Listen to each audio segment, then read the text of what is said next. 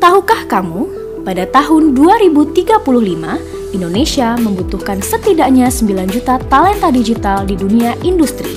Sehingga sangat dibutuhkan talenta digital baru yang terampil. Untuk itu, Gerakan Nasional 1000 Startup Digital menginisiasi Sekolah Beta yang hadir untuk memberi pembekalan kepada para calon talenta digital yang dikategorikan berdasarkan role di startup.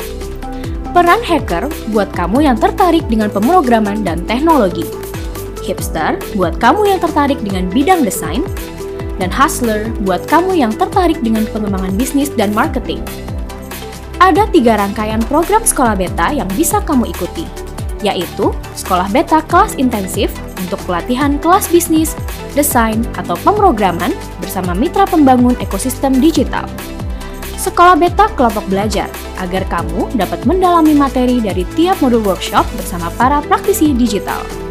Dan sekolah beta kelas daring yang merupakan seminar daring bersama para ahli di industri digital dengan berbagai topik bahasan seputar keterampilan digital untuk merintis atau bergabung dengan industri startup. Siapa pun bisa ikut belajar dengan para mentor dan praktisi digital andal, termasuk peserta Gerakan Nasional 1000 Startup Digital dan masyarakat umum yang ingin merintis atau bergabung di industri startup. Jadi, tunggu apa lagi? Ikuti rangkaian kelas sekolah beta dan dapatkan wawasan sebanyak-banyaknya untuk bekal menjadi talenta digital yang andal.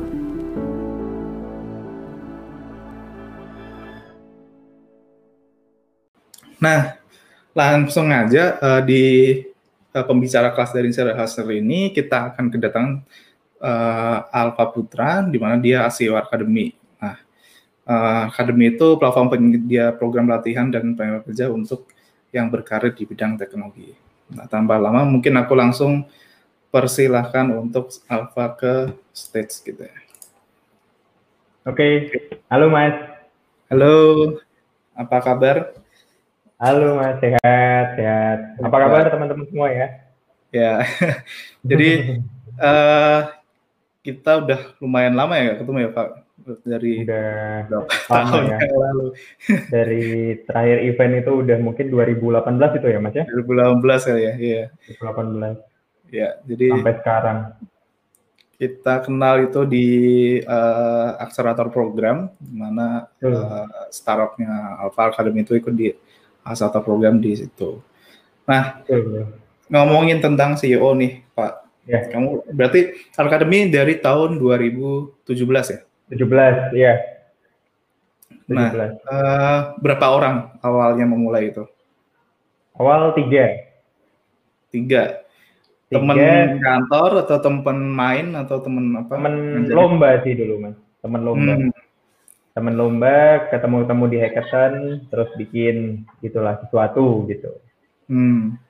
Dan awalnya kepikiran bikin akademi itu dari dari apa? Dari dari permasalahan apa atau dari oh ngelihat sesuatu oh ini kayaknya perlu di solve nih atau gimana awal mulanya ide akademi itu?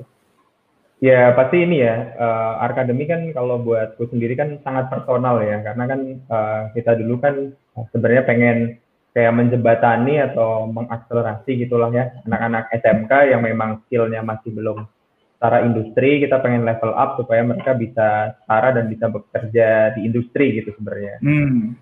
Kenapa kita bikin itu ya salah satunya aku sendiri kan SMK dulu ya lulusan SMK juga sebelum kuliah. Jadi kayak ngerasain gitu kayak struggle-nya gimana seorang anak SMK itu ini ya eh, mendapatkan pekerjaan gitu. Hmm. Akhirnya bikinlah akademi gitu. Gitu mas. SMK di kota mana kalau tahu? Aku SMK Telkom Purwokerto. Oh, Purwokerto. Purwokerto. Di sini yeah. ada teman-teman dari SMK mungkin bisa say hi. Ya, yeah, SMK bisa ya. SMK bisa. ya, meskipun aku sekarang udah kuliah, tetap jiwanya masih inilah, kerasa SMK-nya ya.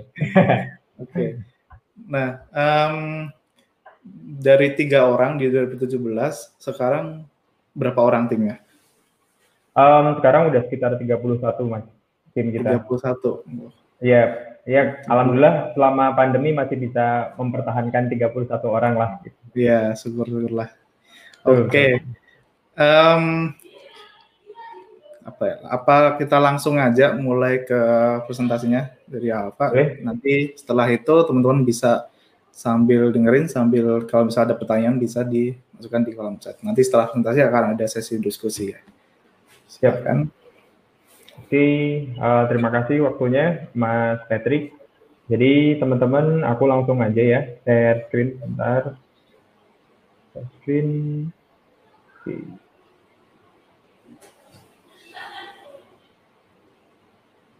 Kelihatan ya Mas ya?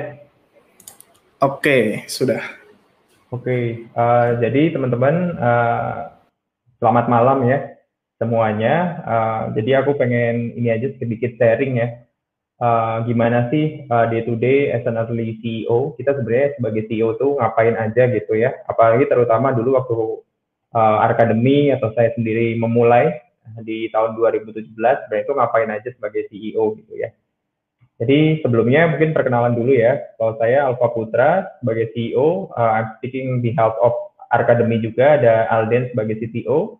Terus uh, sebelumnya Arkademi ini uh, juga pernah diinkubasi oleh Telkom dan dulu kita sempat ketemu juga Mas Patrick di Digital Raya ya. Dan juga uh, sempat dapat award juga di Tempo gitu. Sedikit trivia sebentar. Terus perkenalan berlanjut uh, Arkademi ini sebenarnya apa sih? Kalau kita mendefinisikan Arkademi sendiri, sebenarnya kita pengen bikin jalan atau uh, karir path yang lebih efektif untuk teman-teman memulai pekerjaan di bidang uh, engineering ataupun IT gitu ya. Jadi yang kita lakukan itu sebenarnya uh, kita nge-training ya, uh, pada dasarnya kayak free uh, coding bootcamp gitu, tapi kita nggak ada bayar di depan. Jadi kita pakai uh, sistem yang namanya income share agreement dari 2017 jadi uh, students itu nggak bayar uh, sebelum mereka dapat gaji pertama, istilahnya begitu. Nah, tapi sebelum kita bikin akademi yang seperti sekarang ini, uh, mungkin ketemunya akademi yang seperti sekarang itu 2019 ya. Nah, sebelumnya itu kita banyak eksperimen banyak hal dan sering gagalnya daripada berhasilnya. Jadi uh, di sini di slide ini uh, saya cerita dulu ya 2017 itu sebenarnya saya bukan bikin uh, pelatihan gitu kayak coding bootcamp seperti sekarang. Jadi saya dan dua teman saya ketemu di lomba gitu ya di hackathon. Jadi ada dua teman saya yang sangat tergila-gila dengan Internet of Things waktu itu ya. Nah, kita pertama bikin IoT platform gitu. Nah, IoT platform ini kan 2017 sangat asing ya. Nah, apalagi berjalannya waktu kan pemain besar seperti Google, IBM dan segala macam kan terjun juga ya di IoT platform gitu ya. Jadi kita waktu itu menyadari bahwa uh, apa, uh, kita nggak dapat marketnya karena pemainnya besar-besar gitu ya. Jadi kita matikan produknya di 2018. Nah akhirnya pivot tuh ya. Jadi pivot uh, apa namanya uh, IoT-nya. Jadi kita mau kemanain ya IoT platformnya. Yaudah kita bikin e-learning juga untuk ngajarin orang pakai IoT platform kita. Ke mana ya ngajarinnya? Karena dulu saya SMK juga gitu ya.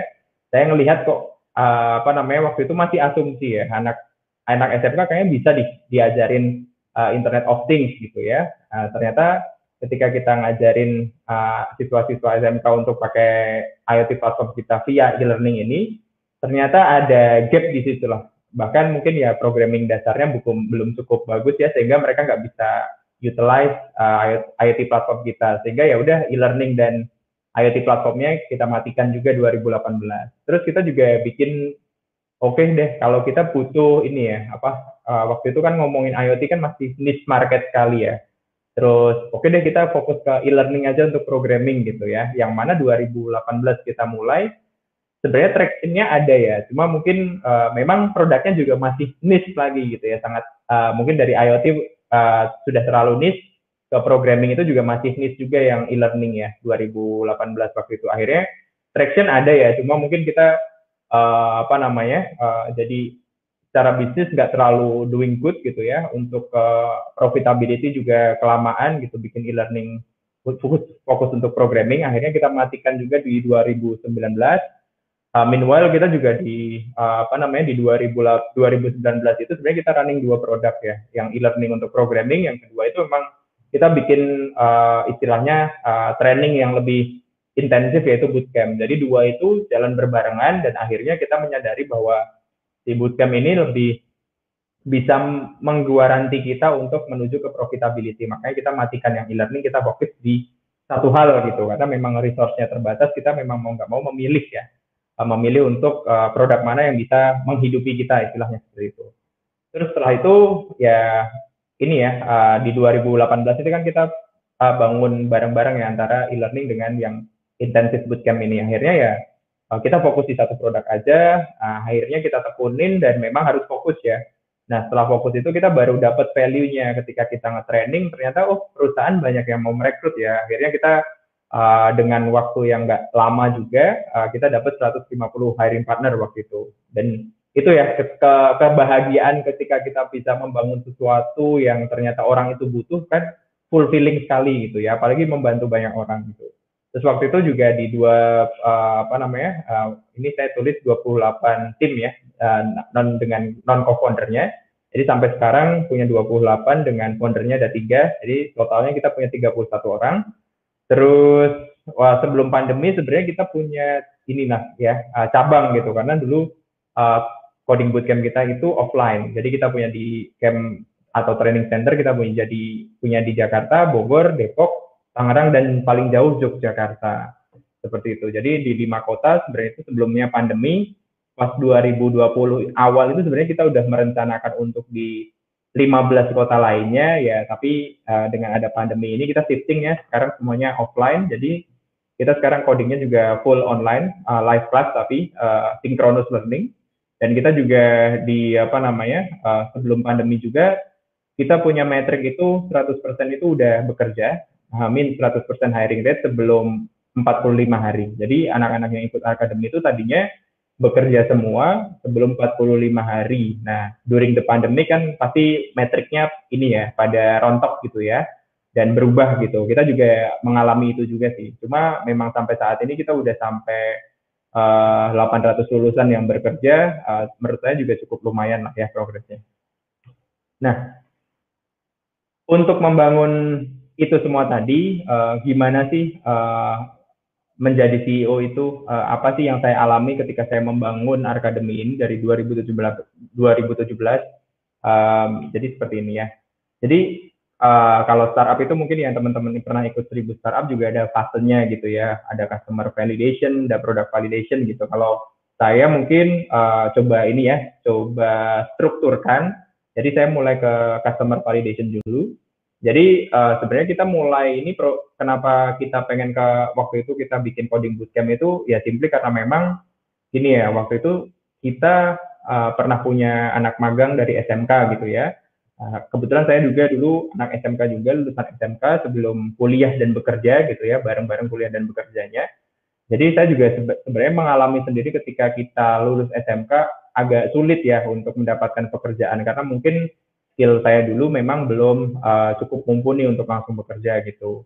Tapi ketika kita punya anak magang di 2017 gitu anak SMK ternyata kok sama ya problemnya sama seperti yang saya alami dulu tahun 2009 saya lulus SMK kok masih di situ-situ aja. Makanya kita waktu itu nyari tuh, kenapa kita, kenapa harga akademi ini penting untuk ada gitu. Jadi kita menemukan waktu itu belum ada data ini ya yang saya share ini.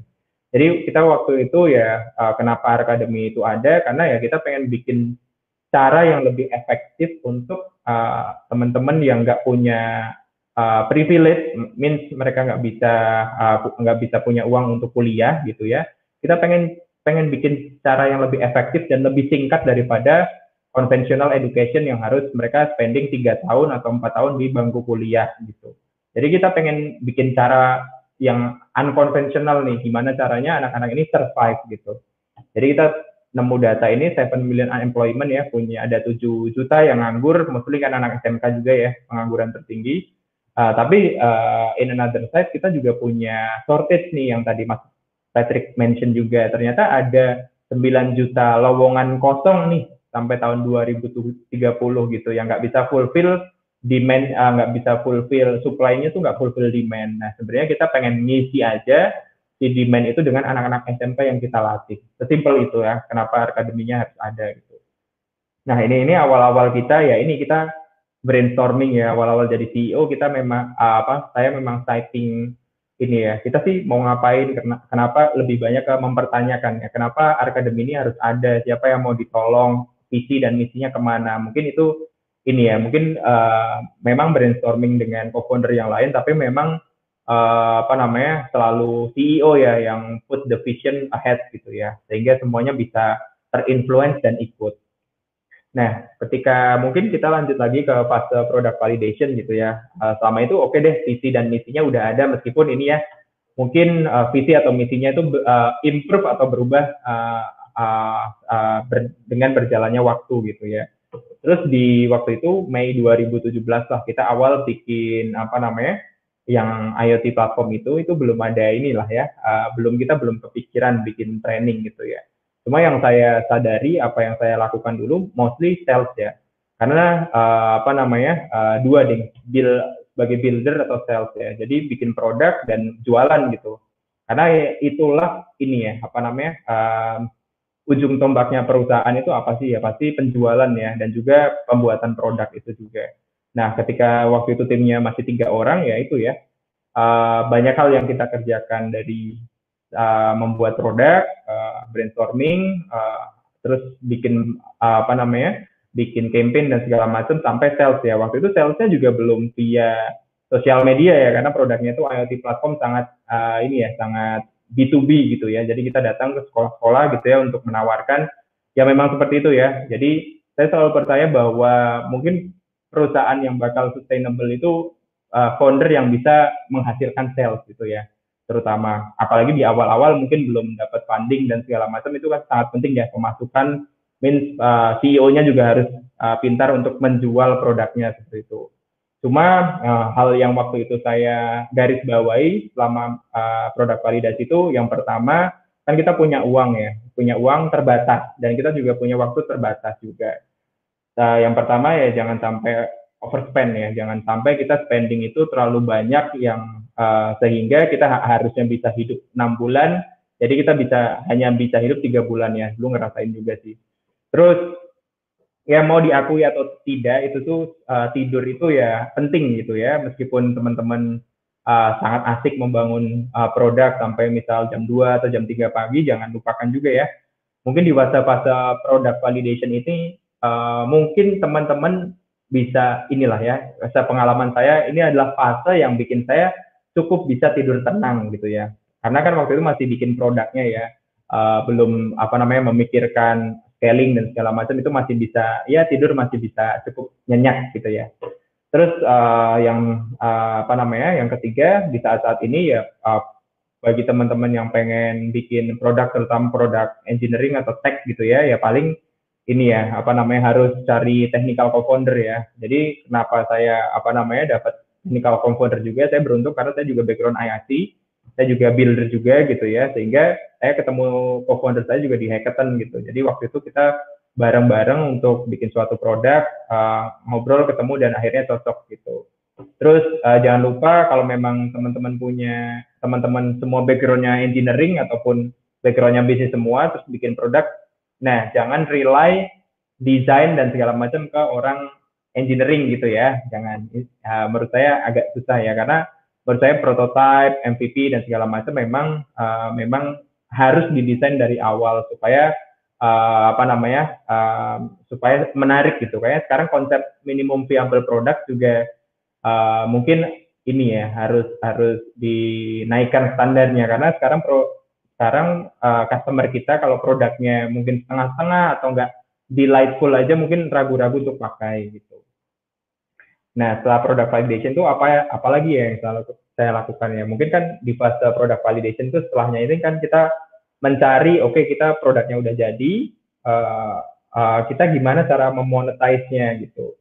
Jadi um, waktu itu kita di di Agustus 2017 selama enam bulan mungkin ya ngutak-atik bisnis model apa sih yang fit untuk uh, apa namanya produknya akademi ini waktu itu. Jadi menurut saya waktu itu yang harus CEO siapkan, kita harus uh, siapkan tiga bisnis model ya, yang mungkin cocok. Kenapa harus tiga? Ya ini sebenarnya pengalaman saya sendiri aja ya. Uh, pengalaman saya sendiri. Uh, jadi supaya kalau misal ada satu atau dua yang fail, kita masih punya satu cadangannya seperti itu.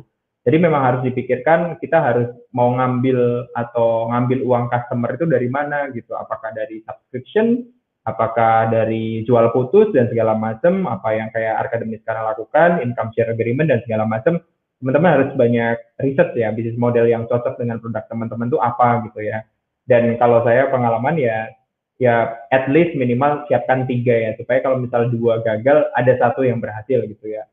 Terus yang kedua di fase bisnis model validation ini mungkin ini ya uh, mungkin ya mungkin saya sendiri atau nggak tahu ya banyak orang yang merasakan mungkin ketika kita mendengar kata sales gitu ya itu kan sedikit ini ya sedikit malu atau ragu-ragu dan segala macam. Mungkin bagi teman-teman yang introvert juga ketemu orang itu kan ini ya sulit ya. Apalagi misal introvert harus menjadi CEO yang mana dia harus melakukan sales gitu ya. Nah tapi sebenarnya uh, gimana lagi gitu kan uh, perusahaan kan nggak hidup nggak bisa hidup kalau nggak ada uang masuk. Dan untuk uang masuk tuh harus ada penjualan gitu. Nah waktu itu ya kalau bisa teman-teman ya jangan hesitate ya untuk uh, take a sales role gitu ya. Kalau memang teman-teman bisa jualan dan menjual produk teman-teman uh, ini deh nanti akan ada kepuasan tersendiri kalau penjualannya itu berhasil gitu. Dulu saya juga mungkin malu gitu ya untuk misal approach customer untuk nawarin produk dan segala macam gitu ya apalagi udah capek-capek apa uh, ngoding gitu ya bikin produk sekarang harus ketemu customer juga harus jualan gitu. Tapi gimana lagi ya karena kan kita pengen ya tadi ya kenapa akademi harus ada itu? Karena kita uh, misi dan visinya tuh masih jauh ke depan kita pengen bantuin banyak anak SMK gitulah jadi mau nggak mau ya tetap harus hidup ya. Dengan hidup itu kita harus ada uh, pemasukan. Dan mau nggak mau kan kita juga harus ini ya menjual barang yang kita sudah buat gitu dan yang ketiga mungkin yang bis, eh, waktu itu uh, apa namanya pelajaran banget bagi saya adalah kita kalau belum nemu bisnis model yang tepat jangan uh, spending untuk marketing gitu ya. Mungkin kelihatannya silly ya, tapi buat saya agak prinsip loh ya. Karena ketika kita apa namanya melakukan paid growth ya istilahnya seperti itu, ketika produk kita belum benar-benar uh, istilahnya mengobati lukanya customer menurut saya ya akan agak susah ya. Malah mungkin uh, nanti customer acquisition cost-nya membengkak dan mungkin boncos seperti itu ya. Sehingga ya uh, apa namanya yang saya lakukan waktu itu ya uh, ya tadi uh, saya doing sales sendirian gitu ya uh, B2B gitu ya. Jadi ketemu ketemu janjian sama customer dan segala macam itu saya lakukan uh, memang manual gitu uh, one on one gitu jadi saya nggak melakukan paid growth, nggak pakai ads dan segala macam waktu itu karena masih masih awal-awal ya. Nah begitu saya menemu persona yang bagus gitu, ya, yang persona yang memang oh ternyata Arkademi ini laku di persona A, B, C gitu ya. Baru saya uh, otomatisasikan proses yang saya lakukan manual itu pakai paid growth. Tapi mungkin bagi teman-teman yang belum menemukan persona penjualannya, mungkin jangan melakukan paid growth dahulu gitu ya. Dan waktu itu ya sama ya, waktu bisnis model validation ini di awal-awal Arkademi ya, growth-nya nggak banyak lah kalau teman-teman lihat Google Analytics-nya ini. Terus, nah ini ya ketika kita nemu bisnis model uh, bisnis model yang tepat, terus kita oke okay deh udah pede nih kita ketika kita udah pede produknya oke, okay, kita udah punya beberapa customer uh, persona gitu ya, yang kita pengen akuisisi, yang tadi ya misal produk teman-teman tuh laku di segmen A, B atau C gitu ya. Dan teman-teman tahu nih personanya apa, apa yang disukain dan segala macam oleh customer gitu. Baru teman-teman bolehlah waktu page growth. Makanya di sini mungkin grafiknya agak meningkat ya. Nah, mungkin tapi ada juga yang saya tetap lakukan sendiri gitu ya. Karena memang saya uh, waktu itu memang dana terbatas ya untuk mendirikan akademi ini. Makanya waktu itu saya ya ini ya hanya meng-hire ketika saya merasakan kesulitan gitu ya. Atau di sini ya lebih gampangnya only hire when it hurt gitu. Jadi kalau belum teman-teman ya sebagai founder gitu ya belum tem belum teman-teman melakukan pekerjaan belum menderita banget ya ya saran saya jangan hire ya. Ya kalau bisa masih di apa kerjain teman-teman sendiri ataupun co-founder yang lain ya biarkan kita suffer dulu gitu. Yang penting uang ada bisa hidup menyambung nafas lebih uh, banyak lagi, lebih lama lagi gitu ya. Terus sebagai CEO yang paling meter ya tadi ya ketika teman-teman udah punya persona gitu ya, udah punya sales persona, customernya tuh yang tipe mana sih yang bakal beli produk teman-teman gitu ya. Pasti kan teman-teman udah mengalami apa namanya udah one on one dengan uh, customer, udah terjadi penjualan juga gitu, udah udah doing sales gitu ya. Berarti yang selanjutnya di masa market validation itu yang saya lakukan dulu ya fokus ke distribusinya gitu jadi ketika menemukan persona ABC ya dicari channel distribusi yang tepat untuk uh, segmen ABC ini di mana gitu dan teman-teman ya ini akuisisi uh, apa namanya uh, sales channel tadi, di akuisisi sales channelnya. Jadi ketika ini ya uh, apa namanya uh, bisnis metriknya apa kalau memang bisnis metrik untuk growth-nya ini adalah mengakuisisi sales channel berarti sebagai CEO kan melakukan penjualan gitu ya. Jadi yang teman-teman lakukan ya mostly ya mengakuisisi sales channel ini supaya penjualannya makin banyak dan makin banyak lagi. Gitu. Seperti itu ya. Nah, dan setelah itu ya yang kita lakukan sekarang akademik sekarang ya ini ya. Uh, ya ketika oke okay, uh, kita udah punya apa sales channel yang tepat, yang kita lakukan ada building produk dan membangun sales channel kita supaya produk yang udah jadi itu bisa terjual. Nah, kita masuk ke mungkin fase scaling gitu ya, scaling up gitu. Nah, ketika uh, kita udah ready, uh, means uh, teman-teman juga harus paham itu tadi ya. Uh, banyak hal gitu, makanya di sini saya tulis uh, harus siap menjadi jack of all trade gitu ya, harus siap menjadi nggak uh, cuma T-shape lagi ya, tapi M-shape gitu. Jadi semua keahlian paling nggak teman-teman tahu gitu lah ya. Karena di sini ini uh, di fase scaling ini udah teman-teman udah benar-benar uh, resmi untuk bikin company gitu, harus paham tadi yang sales kan udah paham gitu. Saya dulu yang juga background teknikal harus paham sales jadinya, harus paham perpajakan, harus paham keuangan dan segala macam. Kan jadinya kita harus paham semuanya ya sehingga sebagai CEO kita juga bisa memonitor uh, masing-masing subbagian, uh, set metrik dan segala macam sehingga uh, kita bisa memvalidasi apakah uh, kegiatan semua kegiatan yang kita lakukan itu udah menu udah membawa kita selangkah lebih dekat ke misi dan visi kita atau belum gitu. Jadi kenapa harus menjadi bisa memonitor banyak bagian ya ini ya. Karena kita pengen memastikan kan kita punya visi, punya misi, apa yang kegiatan apa semua kegiatan yang kita lakukan kan kita pengen mendekatkan uh, ke misi visi tadi ya. Udah lurus atau belum dan segala macam. Nah, itu butuh uh, banyak skill set gitu ya. Terus tips satu lagi untuk ya teman-teman kan ketika tadi ya udah merasa kesusahan ya udahlah uh, apa namanya saat ini butuh banget untuk nge-hire orang itu katakanlah teman-teman udah sangat urgent untuk hire orang. Nah jangan sampai uh, apa teman-teman meng-hire tapi teman-teman nggak tahu orang ini mau buat apa karena sering saya temukan juga di teman-teman saya yang mendirikan uh, perusahaan rintisan gitu. Mereka uh, simply pengen nge-hire aja tapi padahal mereka nggak tahu apa namanya uh, si yang di hire itu mau buat apa dan segala macam gitu. Jadi pikirkan ketika memang teman-teman apa uh, pengen nge-hire gitu, teman-teman udah tahu nih orang ini mau role apa, SOP-nya apa dan segala macam karena ketika ini ya awal-awal itu startup pasti chaos ya, belum ada SOP dan segala macam gitu ya. Nah, pastikan teman-teman ketika meng-hire udah udah membayangkan tuh, oh nanti bahkan mungkin di level KPI gitu atau teman-teman pakai yang namanya OKR gitu ya, teman-teman udah punya nih uh, KPI untuk orang yang di hire itu apa, SOP-nya apa gitu, sehingga orang yang masuk ini udah clear nih kewajiban dan roles-nya karena kita kan pengen orang yang bekerja bareng kita juga kan begitu masuk langsung bisa check in langsung bisa efektif gitu ya. Nah, salah satu satu-satunya cara supaya orang yang masuk baru bisa efektif lah teman-teman bisa set KPI dan uh, set OKR ataupun set uh, SOP-nya gitu. Baru orang itu bisa uh, bisa thriving di environment yang mungkin awal-awal mendirikan startup itu masih sedikit chaos gitu ya. Nah, di tahun 2009 juga, 2019 juga masih di fase yang sama. Mungkin sekarang kalau misal uh, ditanya gitu akademi di fasenya di fase apa nih ya? Kita memang scaling terus ya, ningkatin penjualan, bikin stream-stream revenue baru dan segala macam, bikin produk baru sehingga kita punya uh, apa namanya uh, punya income-income lainnya gitu ya. Jadi uh, penting juga di, disadari oleh teman-teman. Uh, mungkin ya pengalaman saya nggak uh, mungkin sekali satu perusahaan hanya bisa hidup di dengan satu income gitu, dengan satu source of in, source of income gitu. Jadi teman-teman juga sebagai CEO harus mikirin nih, oke okay, dengan bisnis model A udah lancar nih, udah bisa demandnya naik terus, uang masuk terus, teman-teman juga harus mikirin, oke okay, nextnya uh, apa ya gitu, kita bisa nyari uang dari mana lagi gitu. Jadi bikin produk, uh, eksperimen lagi, nyari uang dari mana lagi itu penting sekali ya.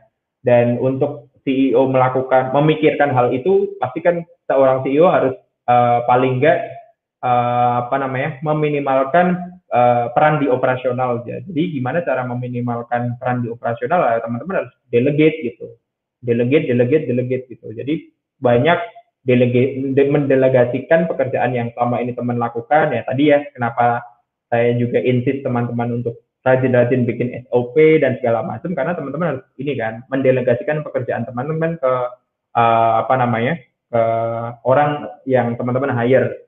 Istilahnya kalau di startup itu ya teman-teman punya playbook lah playbooknya seperti apa. Playbook itu isinya apa sih? SOP gitu ya misal role A kewajibannya apa aja KPI-nya apa gitu ya. Teman-teman baru bisa nyuruh orang untuk kerja kan itu ya.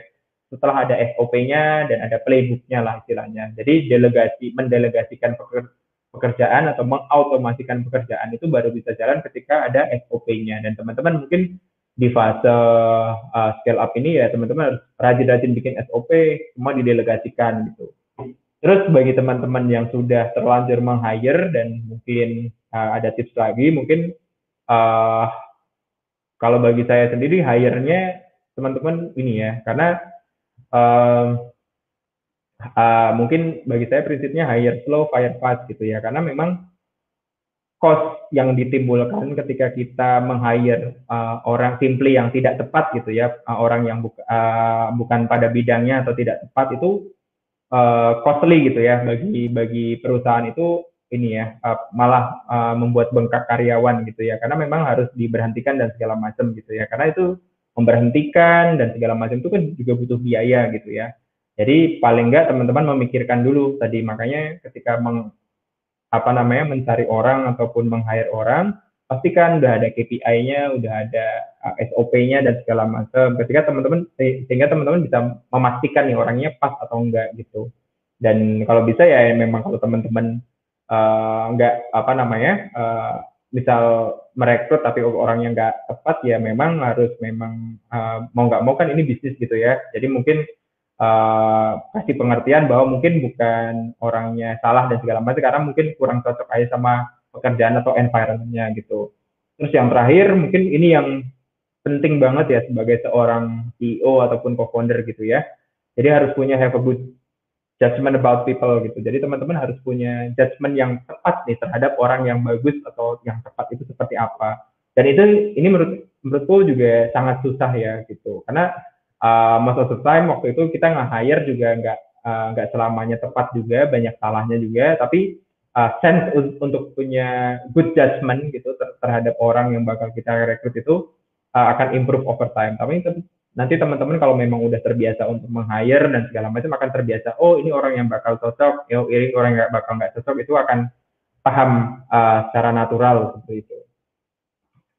Nah uh, mungkin itu aja ya uh, sampai fase 2019 saja ya uh, saya sharingnya. Karena 2020 kemarin ya mungkin sempat sempat ini juga ya apalagi uh, sempat chaos juga ya. Apalagi waktu awal pandemi itu mungkin kalau sekarang saya ref, uh, kontemplasi gitu. Oh ternyata uh, bisnis kita nggak ini ya nggak terlalu parah terdampaknya gitu. Tapi di awal-awal itu kan serba ini ya serba tidak pasti gitu ya. Kita nggak tahu nih apakah pandemi ini cuma tiga bulan doang yang buruk apa sampai 12 bulan. Kita nggak tahu ini tuh apa sih gitu.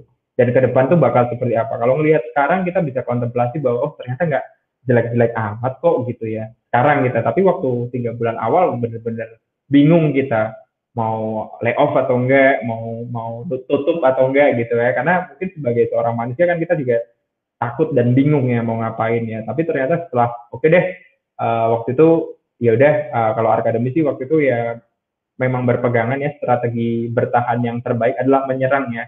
Dan waktu itu kita nggak memutuskan untuk layoffing tim kita tetap kita sama doing apa namanya akademi itu as usual ya mungkin kayak nggak ada pandemi gitu aja gitu kerja kayak biasa. Tapi bedanya semuanya WFA semua pulang ke rumah masing-masing kerja dari rumah gitu. Uh, camp yang tadinya udah di lima kota juga kita tutup semua gitu ya. Ya teman-teman ya ketika ada pandemi itu yang CEO lakukan ya lihat spendingnya ya. Spending sama income-nya bisa nutup atau enggak. Ya kalau memang harus uh, ngekat sewa beberapa uh, kantor gitu waktu itu kita punya lima cabang ya memang harus dikat ya. Waktu itu saya juga harus oke okay, kita untuk hemat OPEX kita cut deh. Kita nggak perpanjang semua sewa ini training center kita. Terus sampai mungkin paling ekstrim sampai sekarang mungkin kita nggak ada kantor ya. Jadi terakhir kantor kita itu di Jakarta Selatan di Tebet. Uh, kita nggak perpanjang juga jadi sekarang full uh, remote company gitu lah istilahnya. Jadi semua sekarang semuanya online dan kita nggak punya ya ini ya uh, mungkin kita bersyukurnya jadi ini ya hemat pengeluaran baik listrik air dan segala macam spendingnya juga rendah untuk hal-hal seperti itu gitu ya. Jadi memang lebih rasanya uh, spending uangnya jadi lebih produktif aja gitu. Nah mungkin itu aja dari saya. Mungkin yang teman-teman mungkin apa namanya uh, uh, butuh referensi lain karena juga saya mungkin ini first time founder juga ya saya ya. Jadi mungkin saya pertama bikin perusahaan juga, bikin startup juga, baru pertama kali ini. Saya selalu ini ya, apa namanya, nyari referensi gimana sih cara uh, mendirikan perusahaan yang bagus, apa aja saya yang harus saya taati, ada peraturan apa dan segala macam. Dan most uh, mostly sih saya melakukan banyak hal itu saya benar-benar saya lakukan gitu ya. Misal tadi ya, yang tadi saya backgroundnya IT harus melakukan sales harus melakukan gitu terus saya juga selalu uh, apa namanya belajar sendiri gitu ya learning by doing. Gimana sih cara melakukan growth yang baik eh, salesnya supaya stabil gimana gitu dan segala macam sering nyari referensi gitu. Jadi sering uh, inilah nyari referensi orang di Twitter yang memang udah pertama udah ini ya udah jadi founder duluan. Saya jadi kadang-kadang iseng juga gitu untuk DM mereka gitu. Uh, yang ini ya tentunya yang uh, model bisnisnya similar juga ya, sering nanya-nanya gitu. Terus mereka juga kadang-kadang ngasih referensi. Nah ini mungkin saya tulis saja linknya di sini. Uh, jadi mungkin uh, ada hal beberapa hal yang mungkin saya lakukan dan uh, apa namanya saya pelajari dan saya jadikan referensi saya tulis di sini ya. Nanti mungkin teman-teman bisa uh, saya kasih linknya gitu lah ya. Terus uh, buku saya juga punya buku rekomendasi gitu ya karena saya sering banget ya itu tadi ya karena mungkin ini bagi saya pengalaman pertama jadi uh, founder atau pengalaman pertama saya mendirikan perusahaan jadi saya harus sering banyak nyari referensi tanya-tanya sama orang baca buku dan segala macam jadi uh, ini referensinya ada buku Zero to One dari Peter Thiel. Kalau ini cukup ini ya cukup ini aja lah uh, jadi referensi untuk membuka wawasan teman-teman terhadap dunia perstartupan gitu ya. Kalau yang kedua powerful itu tentang mengelola orang ya. Tentang mengelola orang dan segala macam. Dan ah, itu seperti apa? Yang terakhir itu hard thing about hard thing nah itu ya. Ketika mendirikan di buku ketiga ini uh, ketika mendirikan perusahaan atau sebuah usaha ataupun apa pun startup atau UMKM namanya memang nggak selamanya manis gitu ya. Nggak selamanya manis nggak selamanya indah nggak selamanya happy family. Jadi banyak hal yang dikupas di sini dan teman-teman juga mungkin harus mempersiapkan diri seperti itulah. Dan saya juga memang tipenya yang kalau memang saya nggak tahu saya nanya ke orang yang udah tahu ataupun saya nyari referensi referensi dari entah dari Google ataupun YouTube.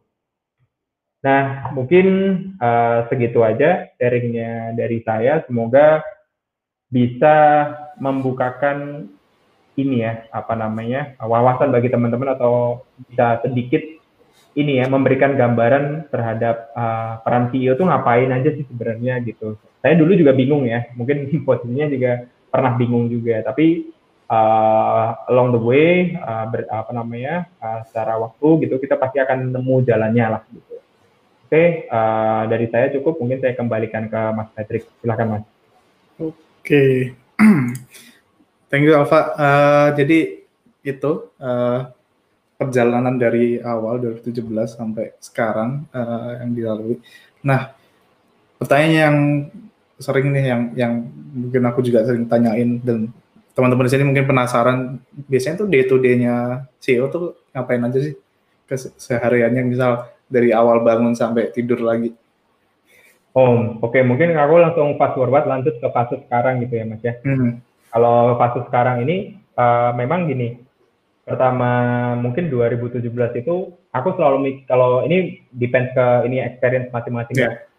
ya. Aku selalu mikir ini ketika kita bikin perusahaan gitu ya, gimana caranya perusahaan ini hidup, even co-foundernya atau CEO-nya itu nggak ada gitu.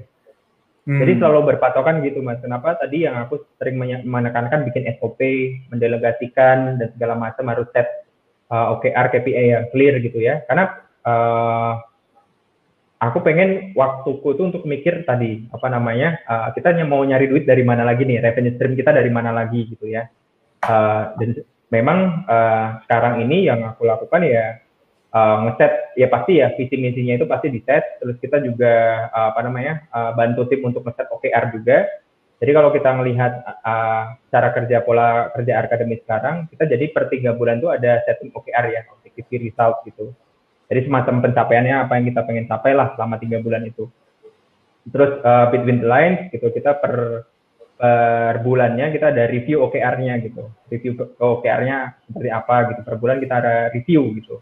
Terus uh, balik ke misal day to day-nya lagi, kalau sebulan uh, pasti kita breakdown lagi per minggu, kita ada kayak uh, sprint line, sprint planning, sprint review pasti kayak gitu. Jadi uh, ya tadi ya kalau kita punya visi, punya misi, terus kita tuangkan, kita kita breakdown lagi jadi uh, objective key result, terus kita breakdown lagi menjadi tas-tas uh, kecil gitu ya yang kita lakukan di sprint planning dan sprint review.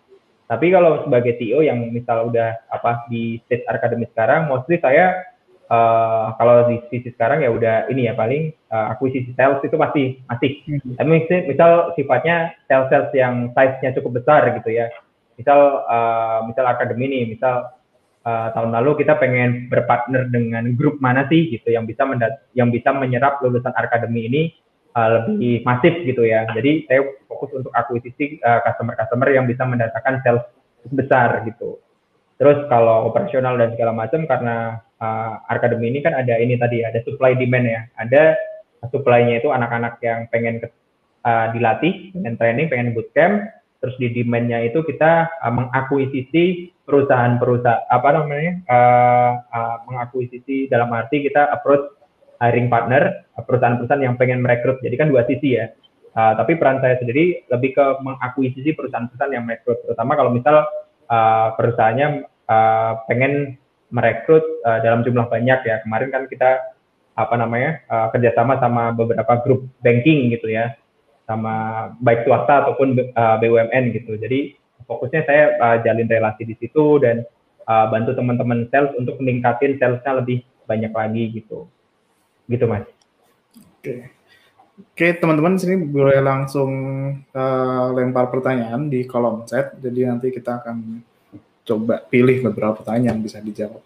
Nah, uh, sebelum ke kolom chat, penasaran juga apa tiga hal yang istilahnya uh, hal baru yang menantang gitu istilahnya atau ini susah tapi ya ya SEO kayaknya harus dilakuin itu. Uh, yep yang dialami sampai sekarang. Misalnya uh, entah itu belajar entah terkait manage team atau hal lain gitu. Apa tiga hal baru yang challenging tapi ya itu mau nggak mau mesti dilakuin sebagai CEO gitu. Um, yang pertama finance ya mas nah, apalagi kan saya backgroundnya IT dan cowok gitu ya yang nggak terlalu hmm. ah, dulu yang nggak terlalu ya cara mungkin personal finance saja dulu mungkin agak cuek gitu ya Misal dulu waktu masih kerja gajian berapa, spending berapa kan uh, ini ya nggak terlalu termanage dengan baik. Yeah. Tapi ketika mendirikan perusahaan itu jadi lebih mikir gitu ya. Karena kan balik lagi ya kita fokusnya ke sales dan cash flow gitu ya. Ada uang masuk, ada spending itu benar-benar saya pantengin gitu ya. Terus ketika kita ada kegiatan ataupun merekrut orang kan kita harus hitung ulang ya. Biasanya gitu Mas Patrick juga mungkin pengalaman gitu ya, hitung ulang dan segala macam gitu. Nah, hal yang pertama itu kan finance. Yang kedua, yang sekarang juga menurut saya juga saya lakukan tapi juga masih berat itu ya memang uh, mencat orang mas ya karena balik lagi ya karena itu orang Indonesia mungkinnya agak rada nggak enakan gitu ya uh, meskipun kita misal oke okay dah uh, apa namanya sustainability bisnis gitu ya. Tapi balik lagi ketika kita one on one kita udah berapa one on one tiga kali orangnya nggak improve juga terus kita ya mau nggak mau kan ke kesimpulan bahwa kita memang harus berpisah gitu ya dengan uh, tim kita gitu ya. Itu juga berat gitu ya. Itu juga meskipun saya udah beberapa kali melakukan tapi kalau disuruh melakukan lagi gitu ya itu memang masih uh, apa namanya uh, hal yang tantangan gitu ya yang terakhir itu ini mas apa ya konsep uh, growth gitu ya. Karena dulu misal kalau waktu saya sebagai engineer gitu growth atau sales gitu ya I mean uh, sales gitu. Ketika dulu saya sebagai engineer gitu kan ngelihat orang sales di perusahaan saya dulu kan kayak nih orang sales ngapain sih kerjanya? Gue yang kerja dia yang dapat komisi itulah istilahnya gitu.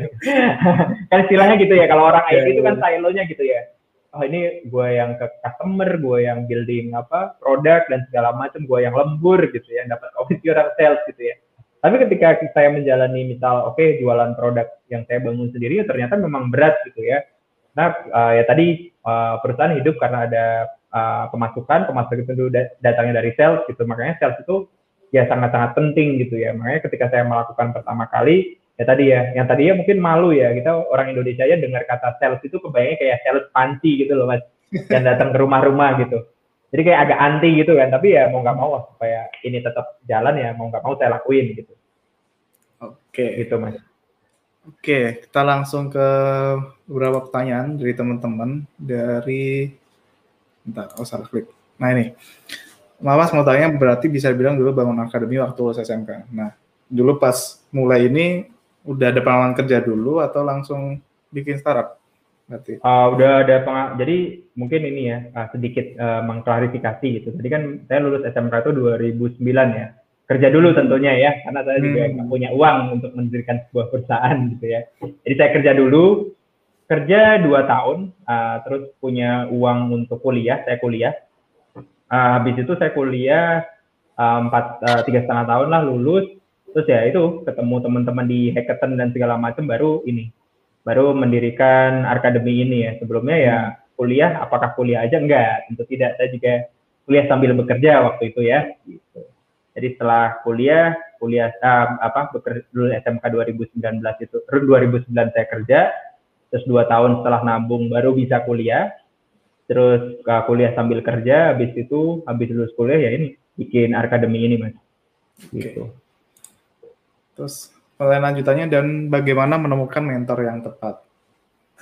Menemukan mentor yang tepat, um, saya langsung ke arah ini aja ya praktikalnya ya. Mendiri uh, menemukan mentor yang tepat pastinya mentor yang punya pengalaman. Tapi pengalaman mendirikan perusahaan yang size-nya uh, mungkin teman-teman cari mentor yang uh, ini ya size-nya nggak terlalu jauh dari size perusahaan teman-teman sendiri. Hmm. jadi misal gitu teman-teman baru memulai nih mungkin cari mentor juga jangan yang sekelas. Misal Nadiem Makarim gitu kan dia udah unicorn atau dekakorn itu kan sangat jauh ya mas ya. Sehingga mungkin knowledge-nya itu uh, udah terlalu ini mas terlalu jauh gitu ya. Hmm. mungkin kalau teman-teman apa namanya uh, mungkin analoginya gini. Misal uh, teman-teman masih ini ya masih bootstrapping ya nyari mungkin mentor-mentor dari teman-teman yang uh, uh, teman-teman yang udah mendirikan startup tapi startupnya masih uh, apa namanya uh, series A gitu ya ataupun seed funding gitu ya. Kalau teman-teman masih bootstrap, uh, nyari mentor yang uh, nyari mentor ataupun circle teman-teman yang uh, sudah dapat seed funding. Kalau teman-teman udah seed funding, nyari mentor yang udah series A. Kalau teman-teman udah series A, nyari teman-teman yang udah series B, series C nggak apa-apa gitu. Jadi mungkin mentor yang tepat bagi saya sendiri ya ini uh, apa namanya uh, pandangan pribadi, nyari mentor yang size perusahaannya nggak nggak kejauhan dengan perusahaan teman-teman sendiri gitu. Ya. Dan bahkan sebenarnya sharing sama teman-teman ya. yang ya satu fase startup pun ya itu mungkin sharing-sharing yang membantu juga lah ya. Karena ya, pada betul. fase yang sama kadang. Iya, karena lebih relevan kan Mas ya. Ya, dan kadang CEO cuma butuh teman sharing aja gitu kan, berbagi lu yeah. kisah. Gitu. Teman sambat ya. teman sambat.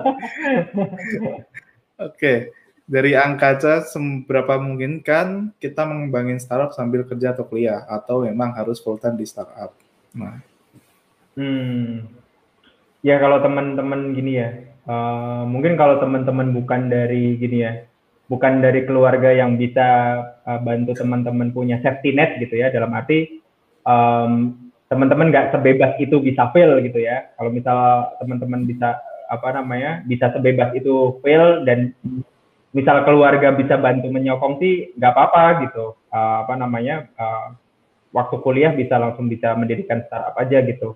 Tapi misal uh, apa namanya teman-teman bukan dari background yang bisa ini feel sesuka hati ya memang uh, saran saya memang kuliah dulu sambil kerja gitu ya paling nggak teman-teman uh, jangan sampai gini ya teman-teman kan pengen nolong orang gitu ya istilahnya pengen uh, bikin startup itu pengen nolong orang bayar tapi dan jangan sampai teman-teman itu teman-teman tidak bisa menolong dirinya sendiri dulu gitu.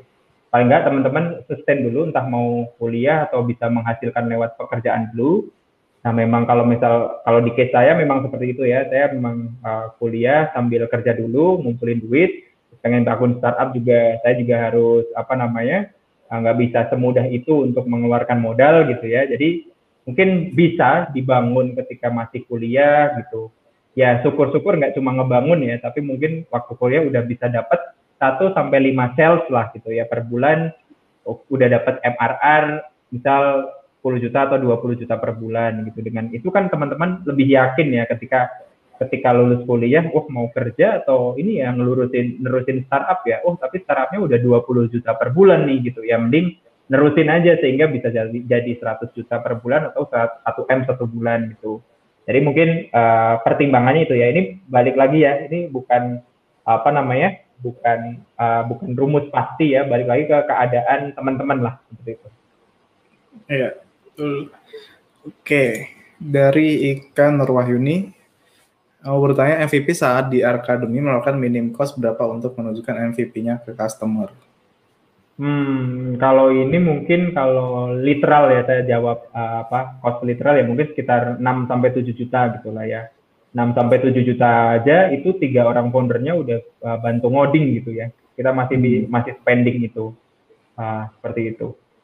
Tapi ini balik lagi ya beda-beda ya teman-teman kalau misalnya mau mengerjakan semua sendiri ya bisa juga zero cost gitu ya. Hmm. Apalagi sekarang kan banyak cloud kan udah banyak yang masih gratisan ya mas ya. Yeah. Uh, Google Cloud, Amazon itu juga kan udah banyak masih gratisan dan segala macam itu dimanfaatin aja gitu. Kalau teman-teman betah begadang dan oh, oke okay, masih kuat gitu ya bisa nol cost juga bisa kok paling cost kopi, cost internet gitu aja kan. Oke. Terus ada dari Muhammad Kevin, uh, saya Kevin, apa itu paid growth seperti uh, seperti paid advertisement dan sejenisnya? Nah, tadi ya. sempat kan di-mention di presentasi Pet Go itu apa sih? Ya betul, sama gitu. Ya ads, misal YouTube ads ataupun Instagram ads ataupun Facebooknya itu ya memang masuk ke definisi paid growth juga gitu. Termasuk nge-hire influencer dan segala macam itu juga termasuk paid growth gitu lah. Oke. Dari MD Ras Permisi mau tanya, saya mau Dria, apa saja nih ya yang harus dipelajari ketika baru menjadi CEO atau founder pemula di startup? Oke, ya cari ini ya, problem yang worth solving gitu ya. Jadi memang cari masalah yang memang ini kalau nggak kita selesaikan, um, ya nggak akan jadi sesuatu gitu lah ya. Uh, memang teman-teman harus ini ya, nyari-nyari ya ini ya, nyari atau membuat sesuatu yang orang inginkan gitu ya. Karena emang ini meskipun klise gitu ya, kita harus solving problem gitu, meskipun klise didengar oleh orang, tapi itu bener banget gitu. Bikin sesuatu kan beda ya, bikin painkiller sama bikin vitamin gitu kan beda ya. hmm. ya. Kalau painkiller ya bener-bener teman kesakitan kasih obat sembuh ya. Tapi kalau tanpa vitamin kan sebenarnya kita masih bisa hidup ya dengan uh, makan dan minuman seimbang juga ya. Jadi kalau nggak, jadi kalau bisa ya teman-teman memang itu tadi ya cari permasalahan yang memang kalau teman-teman nggak selesaikan ini masalah memang nggak kelar gitu. Teman-teman sih ya nyari painkiller, jadi bikin painkiller gitu, jangan bikin vitamin gitu. Karena kan itu tadi ya kita pengen uh, menyelesaikan masalah orang ya, hopefully ya kita ini ya jadi benar-benar menghilangkan masalahnya gitu, nggak cuma ngasih vitamin doang gitu. Lanjut dari suka-sukaku, bagaimana cara menegur atau bersikap tegas pada rekan kerja yang kurang disiplin? Apalagi culture startup yang misalnya orang-orang taunya adalah oh santai, terus kausan, hmm. dan sebagainya gitu. Gimana? Hmm. Gimana ya? Memang ini aja ya, uh, menegur. Tapi gini ya, kalau sesama teman, sesama co-founder masih tertinggung aja mungkin nggak cocok ya jadi co-founder. Ya. Hmm. Iya ya, maksudnya kalau kita ini ya, kalau kita nggak bisa ngeluarin unek-unek kasar apa pun ke teman yang kita harapkan bisa lama dalam kita menjalin suatu persahabatan ataupun yeah. satu company itu kan buat apa gitu ya? Kan pada dasarnya kalau kita men, apa namanya uh, mendirikan perusahaan kan kita pengen long term gitu ya. Ya masa um, ketika kamu pengen ngajak orang untuk long term, kamu harus milih-milih kalimat. Ketika kamu pengen ngomong sama orang ini sehingga orang ini nggak tersinggung gitu. Kalau cuma satu bulan mungkin nggak apa-apa adaptasi ya, tapi kalau sampai misal perusahaan kamu 30 tahun, masa kamu harus ini ya memikirkan cara terus ketika kamu harus ngomong ke orang A ini. Jadi kalau misal dari instead of kamu nyari cara uh, untuk tidak menyinggung orang ini yang kamu harapkan menjadi co-founder kamu di waktu yang lama mending kamu nyari orang lagi sih menurutku ya hmm. gitu eh. cari orang lain gitu apalagi sama co-founder ya itu uh, memang mesti terbuka dengan kondisi apa pun ya. gitu kan. Betul, betul, betul, Mas. Setuju. Oke. Okay. Hmm, Oke, okay. dari Muhammad Irfan Hermawan, apa saja prinsip penting yang uh, Mas Alfa pegang teguh sehingga Mas Alfa bisa bertahan tetap maju di kondisi yang tidak menentu? Hmm, oke oke oke. Okay. Oh, mungkin kayak ini a bit ini ya, kok kayak sok-sokan superhero gitu ya. Jadi mungkin ini ya, dulu mungkin ini ya tadi kenapa saya nyebut Arkademi ini sangat personal gitu ya. Karena kan saya juga lulus SMK gitu ya. Mungkin uh, apa namanya? Uh, ya jalan mungkin yang saya ya ibaratnya gini ya, yang saya jalan yang saya lalui dulu kan cukup terjal ya. Saya juga pengen uh, anak-anak SMK ataupun whatever lah anak SMA yang nggak bisa kuliah terutama atau SMK nggak bisa kuliah nggak men, nggak mengalami jalan seterjal saya dulu. Jadi itu itu aja sebenarnya intinya. Terus ketika saya bikin akademi juga ternyata banyak juga yang menjadikan akademi itu satu-satunya jalan gitu loh untuk mereka dapat pekerjaan yang lebih baik dan segala macam hal yang kayak gitu sih yang kayak oh ternyata apa yang saya alami dulu itu dialami banyak orang gitu dan orang itu uh, apa namanya uh, bertumpu pada akademi sebagai jalan terakhir gitu ya. Hal-hal yang kayak gitu sih yang kayak uh, nggak cuma saya ya mungkin tim saya juga sama Alvin juga merasakan hal yang sama. Bahkan banyak uh, kita juga masih dekat sama alumni alumni akademi banyak juga yang kadang kita nongkrong bareng sekarang gitu cerita juga gitu. Yang dulunya background misal kerja di pabrik kayu lapis sekarang programmer di perusahaan mana gitu yang kemarin pas pandemi itu juga saya dengar cerita juga uh, apa ada anak yang orang tuanya kena layoff dan dia jadi satu-satunya jadi tulang punggung gitu ya ya alhamdulillah katanya ada akademi bisa misal training tiga bulan kerja dan sekarang menggantikan peran yang selama ini diemban orang tuanya untuk menghidupi keluarganya dan segala macam. Nah hal-hal yang kayak gitulah yang bisa ngedriving kita untuk oke meskipun kita pandemi dan segala macam kita tetap aja deh eh, nggak uh, usah apa namanya kita nggak usah stop kita tetap nge-training orang nge-bootcampin orang sehingga orang itu bisa mendapatkan pekerjaan yang bisa mengelevate ekonomi ekonomi keluarganya seperti itu mas. Oke, lanjut ke Giswa Nugraha. Saya baru buat startup dan udah punya produk siap jual. Bagaimana cara approach yang tepat ke calon customer untuk menawarkan produk yang kita punya? Oke, salah satu satu-satunya cara yang paling tepat untuk approach customer ya ditemuin customernya gitu ya. Hmm. Tapi kalau sekarang lagi WFA ya mungkin diajak untuk call gitu ya via uh, WhatsApp call aja yang gratis gitu ya yang karena hmm. startup kan terbatas dananya ya di call aja diceritakan produknya apa terus bisa uh, apa namanya uh, solving apa di apa problemnya customer di dicek dulu customernya seperti apa gitu produknya apa dicocokin dengan customernya yang cocok personanya seperti apa dicek gitu istilahnya kalau misal kita ini ya istilahnya value chain-nya itu produknya kamu misal cocoknya masuk ke mana gitu jadi kalau misal kita ngomongin e-commerce itu kan ada e-commerce terus ada pengiriman barang dan segala macam apakah produk kamu itu menyelesaikan si commerce-nya itu atau menyelesaikan si logistiknya gitu. Dicek industrinya, alirannya ke mana gitu dan produk kamu bisa fit di mana gitu. Baru kamu ngobrol ke customer-nya gitu. Tapi paling cara yang paling cocok ya mulai gitu ya, mulai telepon customer-nya, mulai misal ngelis aja 10 customer yang bakal kamu telepon hari ini. Saya dulu hmm. gitu juga kok telepon approach orang di LinkedIn gitu sekarang ya apa namanya kadang juga masih gitu ya ya sama gitu ya cari orang di LinkedIn sehari bahkan mungkin saya juga dulu punya target misal seminggu oke okay, 50 perusahaan 50 perusahaan yang saya kontak gitu. Benar-benar saya nyari di LinkedIn nyari di Tehin Asia nyari di uh, apa namanya uh, banyak platform uh, karena kita hubungannya sama employment barat nyari di job street dan segala macam saya cari uh, apa namanya kontaknya di LinkedIn dan segala macam saya approach manual pakai WA ya seperti itu sih. Ya, jadi mulai aja dulu untuk uh, nemuin customernya gitu. Jangan ya betul, mulai dulu. Betul. Oke, okay. uh, eh, bertanya cara mengelola keuangan gimana ya pengambilan keputusan berapa nominal yang dialokasikan untuk SDM, operasional, simpanan dan lain-lain. Wah ini hmm, teknis waduh. banget nih. waduh ini ini ya. Gak usah terlalu uh, detail. Basicnya gimana? Kalau sekarang ya, misal kalau kita ini pakai case kecil aja lah. Ini tapi sampai punya simpanan berarti udah ini ya, udah cukup meter ya perusahaannya ya. Hmm. Kalau mungkin best practice-nya sekarang misal dari punya dana 100% gitu ya, uh, mungkin yang buat simpanan 30% lah. Terus sekarang buat SDM itu uh, kalau saya sendiri sekitar 25%. Uh, terus apa namanya? Uh, buat SDM 25%, sekitar 25% itu juga untuk marketing, uh, terus sisanya untuk operasional. Gitu. Jadi marketing sama SDM itu uh, memang biasanya 50-50 gitu mas besarannya. 50% gitu lah. Terus sisanya kalau punya ah, simpanan ya tadi 30%, 20 persennya untuk operasional. Itu best practice ya. Tapi uh, detailnya mendekati angka-angka itu cuma ada komanya berapa gitu Hmm. Kalau di saya. Dan mungkin Tapi balik, tergantung juga sama jenis perusahaannya juga kan.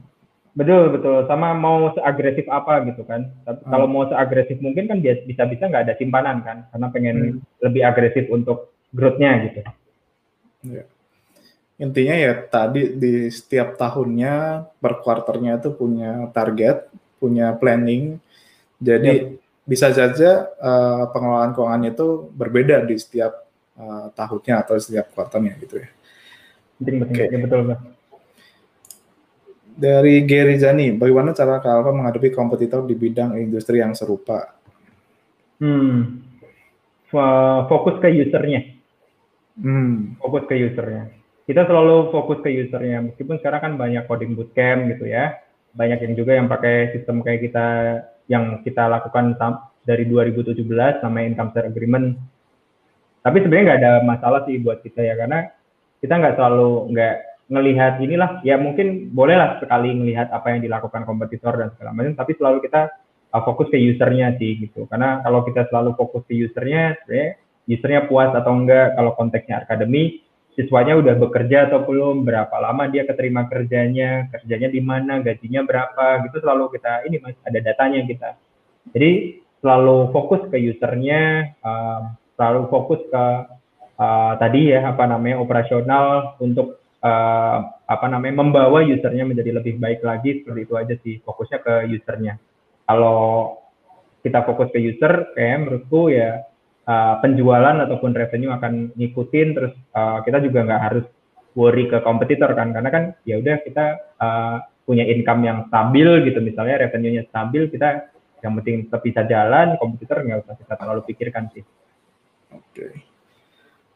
Oke, lanjut dari dan di portfolio. Cara hire SDM yang dibutuhkan apakah dari sisi technical atau komunikasi atau yang lain? Ini tips untuk oh. hire tim ya. Iya iya. Ini depends. Ini ya kan ya paling tapi gini ya. Ya pasti teknikal dan komunikasi itu ada uh, inilah. Itu dua itu hard skill ya mas ya. Kalau kita ya saya saya mungkin menyimpulkan yang komunikasi juga sekarang masuknya ke hard skill ya bukan bukan soft skill. Karena memang require penting gitu ya terus uh, yang paling selain hard skill dan soft skill tadi mungkin yang paling penting kan culture fit tadi ya mas ya. Kan hmm. mungkin ya tadi ya mungkin uh, ketika kita menyudahi kerjasama kita kepada seseorang bukan berarti dia nggak kompeten dan segala macam ada mungkin satu faktor yang nggak cocok lingkungannya gitu nggak cocok culture-nya gitu. Jadi mungkin bayangin aja teman-teman kan pengen kerja sama orang ini kan dalam waktu yang lama ya nah tadi ya ketika kita pengen kerja sama orang ini dalam waktu yang lama kan pasti kita harus cocok dan nyambung dulu nih gitu. Kalau kita nyambung dan cocok ketika apa namanya berkomunikasi ataupun ngobrol ataupun apa pun itu bergaul gitu ya uh, pasti kan uh, kita merasa kita bisa kerja sama orang ini gitu ya. Jadi kita memang selain uh, uh, technical dan uh, dan soft skill atau komunikasi atau komunikasi atau apa pun itulah kita nyebutnya ya kita ada culture fit tadi kita ada beberapa set of culture yang mungkin kriteria gitu ya kalau orangnya nggak nggak nggak suka apa apa yang ada yang kita cantumkan di culture ini ya mungkin orangnya nggak cocok kerja di sini seperti itu. Hmm. Jadi itu culture itu gimana munculnya? Culture itu adalah behavior yang kita kasih reward gitulah ya, yang kita mau ada di company kita gitu. Kalau orang itu nggak nggak uh, mengembed culture di dalam dia ya mungkin simply nggak cocok. Dan kapan waktu yang tepat kita nge-set culture di company kita?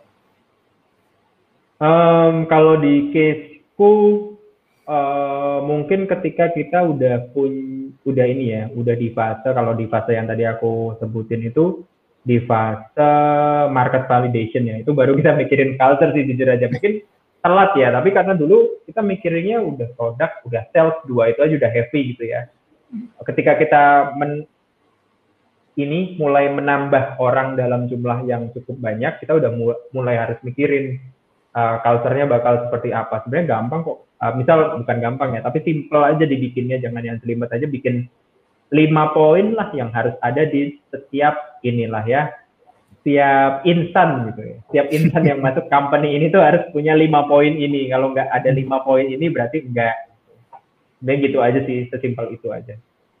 Oke. okay. Mungkin ini yang terakhir karena waktu udah mepet juga uh, dari Chandra siapa yang menginspirasi kakak sampai bisa sampai sekarang ini dan apakah ada cara ke mentor atau adakah platform untuk bertemu dengan mentor? Hmm, kalau yang menginspirasi ini ya, co-founder saya pasti ya. Karena ini ya, apa namanya, uh, salah satu saya kenapa grateful banget dapat co-founder uh, saya sekarang itu Alden itu. Karena ini ya, satu sama satu sama lain saling mengisi gitu ya. Uh, saya misal dulu, dulu dulunya memang backgroundnya sama-sama teknikal, tapi saya skip ke bisnis, marketing dan segala macam, Alden tetap di teknikal gitu ya. Tapi kita tetap kerja sama-sama keras dan satu sama lain saling ini mengisi dan melihat gitu. Oke, okay, uh, eh, misal Alden ke arah mana, saya ke arah mana, tapi kan ujungnya ke misi yang sama gitu. Dan ketika dia kerja keras kan jadi saya harus kerja lebih keras lagi gitu. Hmm. Jadi ya saya yang menginspirasi saya sekarang ya co-founder co-founder saya juga gitu. Mas, paling itu. Terus mentor atau ada apa bertemu mentor wah ya ini sekolah beta inilah cara yang tepat untuk ketemu mentor. nah, kalau ya, teman-teman nanti mau japri ke Mas Patrick kan tinggal heads up ke Instagramnya Mas Mas Patrick bisa nggak jadi mentor startup saya nah, gitu. Mas Alfa aja lah lah. Ini udah banyak yang lain nih kontaknya Mas Alfa berapa nih mau konsultasi. Chat banyak. Waduh. Haruskah saya mulai mention Instagram saya di sini ya? Oh, ya harus dong. apa nanti cek aja di Instagram Silver Startup ntar ada Instagramnya yang Salva tuh. Ya. Jadi uh, sebenarnya banyak banget pertanyaan yang belum sempat ke jawab ya di sini. Jadi uh, mohon maaf buat teman-teman yang pertanyaan belum sempat kejawab. Nanti langsung uh, japri aja di Instagramnya Mas Alfa. Apa Alfa Instagramnya Pak? At, at Alfa Putra A L F A P U T R A K uh, Alfa Putra K. Nah itu langsung diserbu aja tuh kalau misal mau curhat, mau saling sambat. Waduh. Jadi uh, terakhir nih mungkin apa pesan buat teman-teman yang mau merintis, mau mulai merintis, uh, istilahnya pesan buat teman-teman agar ya tidak mengulang kesalahan yang pernah dibikin atau biar ya belajarlah dari yang sudah dialamin untuk mempercepat atau bikin teman-teman di sini tuh lebih pede nih. Oh, uh, baik itu yang udah mau mulai atau sedang memulainya gitu. Ada nggak pesan buat teman-teman di sini? Um, paling gini ya, uh, um, startup itu berat ya. Jujur startup itu berat, tapi kan itu tadi ya, cari memang problem-problem yang cukup personal bagi teman-teman sehingga rasa berat itu ketika kita bisa solve itu sangat rewarding buat teman-teman gitu. Hmm. Meskipun berat ketika dijalani ini dijalani dan berhasil itu ini ya secara personal bagi saya sangat-sangat rewarding lah, fulfilling lah pekerjaan yang cukup fulfilling. Kenapa sangat fulfilling? Karena memang langsung menyelesaikan permasalahan yang ada gitu bagi saya.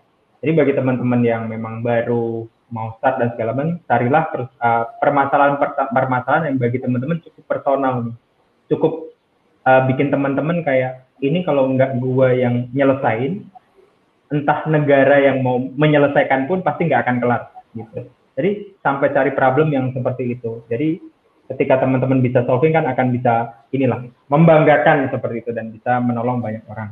Itu aja mas. Siap Oke, uh, jadi untuk uh, malam ini kayak dicukupkan dulu uh, karena sebenarnya kita udah lewat 15 menit juga. Jadi karena banyak banget antusiasnya dari teman-teman ini dari awal sampai akhir masih pada stay di sini. Jadi terima uh, terima kasih banget buat teman-teman yang masih stay. Terus juga yang mau mulai, mulai saja dulu dan yang sedang memulai, sedang merintis, ya jangan nyerah ya tentunya. Jadi uh, sekali lagi thank you buat uh, Alfa udah Masih, mas. sharing malam ini buat teman-teman. Semoga banyak manfaat yang diambil dari ilmu yang hari ini. Meskipun ya sebenarnya lebih banyak lebih banyak ke sharingnya kan dan sharing pengalaman dari uh, yang udah pernah mengalami pastinya jauh lebih uh, membantu lah dari teman-teman sini. Jadi uh, jangan lupa untuk ini juga subscribe di YouTube-nya Sibu Startup. Nantinya bakal rutin untuk sekolah beta ini kita akan dengar banyak lebih banyak founder atau uh, apa founders di startup dan yang uh, di hacker startup di startup-startup yang lain untuk sharing pengalaman mereka, sharing ilmu mereka, segala mereka di sekolah beta ini. Nah, uh, kira itu dulu. Jadi thank you lagi buat teman-teman yang uh, udah join hari ini, buat Mas Alfa. Sampai ketemu lagi di uh, sekolah beta selanjutnya. Selamat malam. Malam semua. Terima kasih. Terima kasih.